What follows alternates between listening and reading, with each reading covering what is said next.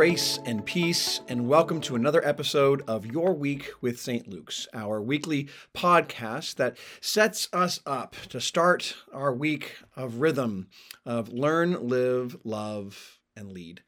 In our podcasts, we want to do some learning, some scriptural study uh, that then will lead to how we apply these scriptures to our lives, how we live our lives and lead our lives, which then draws us back to worship on Sunday morning as we together love each other, our neighbor, our enemies, and most of all, in worship, we seek to love God. So this is the the third week in our series 23 and me and this is where we actually transition to 23 and we. In the first week we remembered the baptism of Jesus. And in doing so, we remembered our baptism, claiming who we are and allowing our baptismal waters to stir some some holy discontent. Then last week, Pastor Jeremy lectured on Psalm 40 where we asked about that holy discontent. And we asked, what song, what new song will we sing in this new season? And, and so, with these two pieces, uh, who we are and our holy discontent, how the, the Holy Spirit is calling us to, to be about the kingdom work, how we are called to be about this holy discontent that's, that's stirring in us as individuals we then transition to 23 and we. The, the subtitle to that is we we were made for this, right? We together. And so this week we're thinking about what draws us here together to be a St. Luker, to be a part of this particular community of faith. And in doing so, we will look at Matthew's call text, where we see four individuals who are, are drawn to Jesus, drawn together to be a part of this discipleship, drawn together to, to witness the grace and love of Jesus in their for their own eyes, and then become the body of Christ. So, I want to invite you to open your Bibles, however, you do that, whether it's a book with paper or an app on your tablet or phone uh, to our, our primary text for this week, which is uh, Matthew chapter 4, verse 18 through 21. Now, I will be reading from the CEB translation, Matthew 4, verse 18 through 21. As Jesus walked alongside the Galilee Sea, he saw two brothers, Simon, who was called Peter, and Andrew, throwing fish nets into the sea because they were fishermen. Come, follow me, he said, and I'll show you how to fish for people. Verse 20 says, Right away they left their nets and followed him. Continuing on, he saw another set of brothers James, the son of Zebedee, and his brother John. They were in a boat with Zebedee, their father, repairing their nets.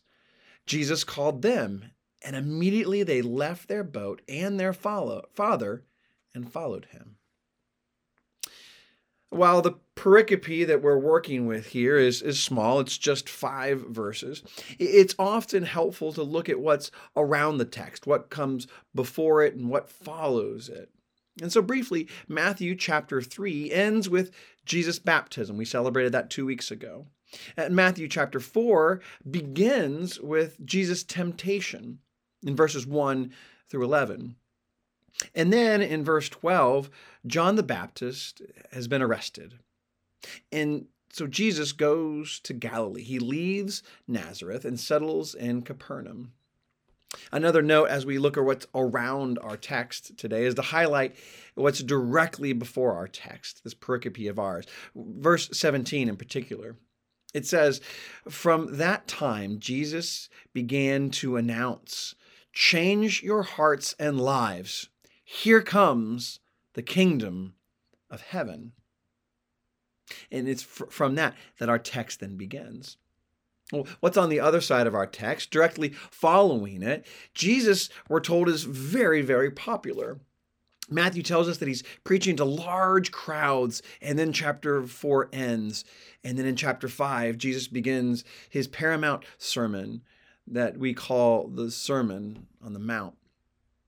So we have Jesus being baptized, uh, tempted, and then beginning to proclaim his ministry before this, this call text. And then directly after this call text, he steps into what proclaiming the kingdom of heaven really looks like in the Sermon on the Mount. And so our text that, that, that is situated right in between those two pieces, this, this text has Jesus calling two sets of disciples into discipleship. Now, if you were with us at all in 2022, where we were doing nothing but Jesus, we did all of the Gospels. Uh, we started with Mark, one chapter at a time until uh, Easter, uh, and then we did large portions of Matthew, and then in the summer we did John, uh, and then in the fall we did Luke you'll know that that if you've been following along in those podcasts, you'll know that it's important to do a little bit of compare and contrast with with any gospel text uh, comparing it up against the other gospels, not only the synoptics, but oftentimes the fourth gospel, John. We do that to see what things they have in common and to, to see what differences they have, what might be unique to our text. And this helps us uh, have a deeper and, and better understanding for what the, the evangelist, that's the, the author, is seeking to do in telling us this particular thing. So, for the most part, our text here, Matthew, follows Mark fairly closely. Both have Jesus walking along the Sea of Galilee.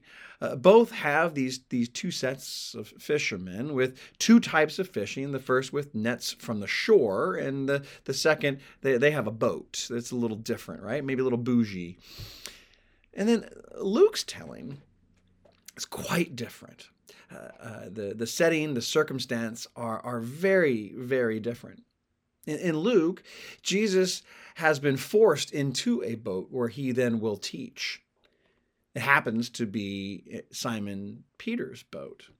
Simon Peter, who in Luke had been texting all night to no uh, had been fishing all night, not texting, fishing all night to no avail. Jesus tells him to put his nets into deep water Simon, exhausted from a night of, of, of fishing that produced no fish, reluctantly does, knowing that it will yield nothing. Yet to his dismay, they pulled in enough fish to fill two boats. Then Simon Peter and Zebedee's sons, James and John, are invited by Jesus to catch people. In Luke, Matthew is also, uh, excuse me, Andrew is also not mentioned. We notice that Matthew, our, our text here, carefully chooses his words. So to emphasize Jesus as this regal authority. Luke places this moment in an event, in a, different time in the storyline, where these would be disciples are overwhelmed by this miracle that Jesus does and are therefore moved to leave everything and follow this rabbi. But Matthew doesn't have this miracle. It's a totally different setting. Douglas Hare noticed that notices that Matthew's story in, in our text today, with only a few minor changes from Mark, presents a stark contrast to Luke and John's telling. No attempt whatsoever is made to prepare us, the readers, for the event. We are not informed that these four fishermen were among those who heard Jesus proclaim the evidence of the kingdom in verse 17. There's no summary statement concerning Jesus' miracles.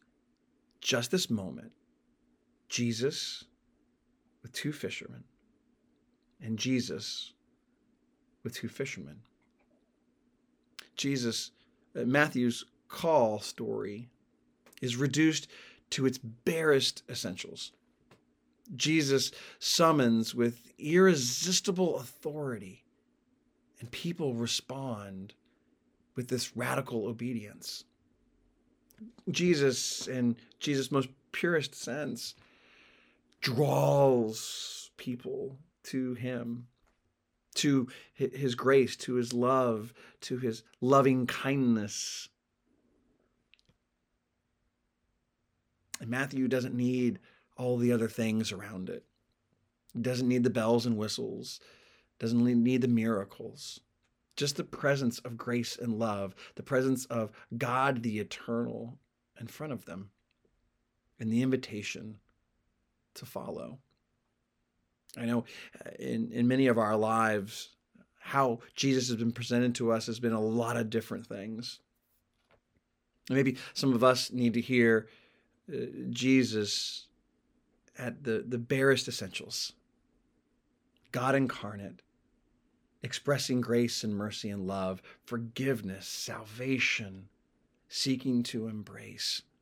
No other bells and whistles, no other miraculous signs. Purest of love presented to us. Because we have these individuals in our text set in pairs. Simon, who is called Peter and Andrew, were fishing from the shoreline, and James, his brother John, sons of Zebedee, who are mending fishing nets on their fishing boats.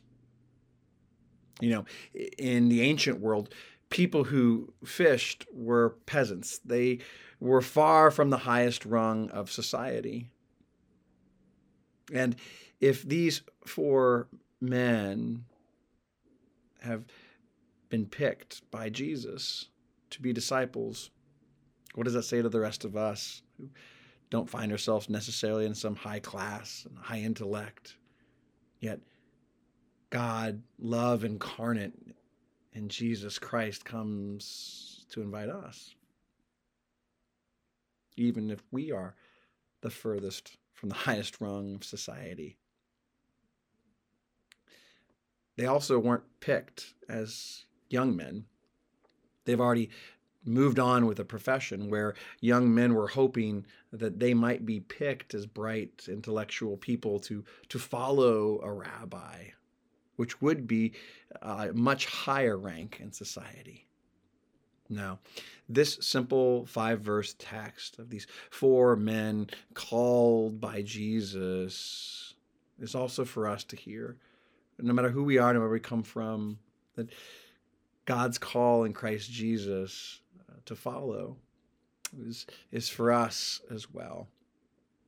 And see, we find out uh, as the centuries go by in the early church, the decades, the decades go by in the early church, fishermen have an important role in early church. Some historians and biblical scholars wonder if this story could have been framed as an explanation for their selection as, as leaders. Why would fishermen be leaders in the earliest church? Well, there's something else going on here these four men, and, and their call story is is quite different. It's different, and it speaks uniquely to each and every one of us. It, it's also different, especially from Paul's call story. His call stories, uh, of which there are, are three in Acts, are designed to present Paul, to lift him up as this great example, as the, the apostle to the Gentiles, setting him up for all of his teaching and all that he does. This call text in Matthew 4, these four men, that does none of those things that Paul's does. These four then seem to represent all future believers who Jesus irresistibly calls to follow him. It's all of us as well. Dr. Hare notes that it may not be necessary for all to leave professions and possessions behind, but all must leave their world behind and enter a new world, the kingdom which Jesus has invited us all to. I wonder what world you need to leave behind, what world I need to leave behind. I, I wonder what world Jesus is calling you out of. Or maybe what world Jesus is calling you into. This kingdom of heaven that Jesus is ushering in. We need to think about and ponder those things, especially here at St. Luke's as we are discerning a new vision that God has for us.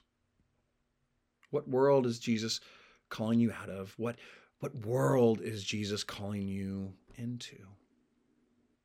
Something else that is uh, of note for us uh, in this invitational relationship that, that is drawing these, these, these four fishermen who really are literally for all of us to relate to the relationship between a rabbi and a, and a would be disciple. It was customary for rabbinic students to seek a master and then choose to learn from him. To a certain degree, uh, that is very much our reality, right? I have decided to follow Jesus, we sing. We choose to follow Jesus. We choose Jesus as our master, our rabbi, our Lord. And yet, at a deeper level, I think we can see and, and even confess, if only in retrospect, right? Looking back, that the opposite is a deeper truth at the core of our being. In all of our searching, we were the ones that were being sought. The one we have chosen is the one who first chose us. God in Christ Jesus is the primary actor in this salvific trauma. Jesus saves, redeems, reconciles, and accepts us. It is for us to respond to, to, to accept that acceptance. If you hear nothing else now uh, in this time together, know that you are sought after and beloved by God and Christ Jesus. Now, in our text, in Jesus' call to these disciples, he says, Follow and I will make you fishers of men.